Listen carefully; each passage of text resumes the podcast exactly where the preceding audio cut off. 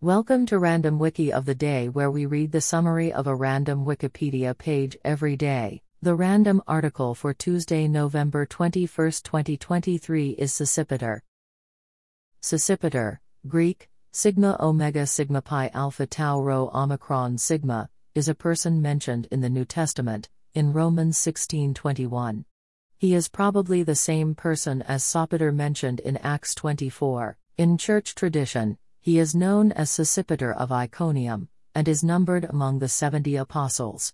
Saint Sosipater's feast days are on April 28, Slavic tradition, or 29, Greek tradition, with Saint Jason, November 10 with Saints Erastus, Olympas, Herodian, Quartus, and Tertius, and January 4 with the 70.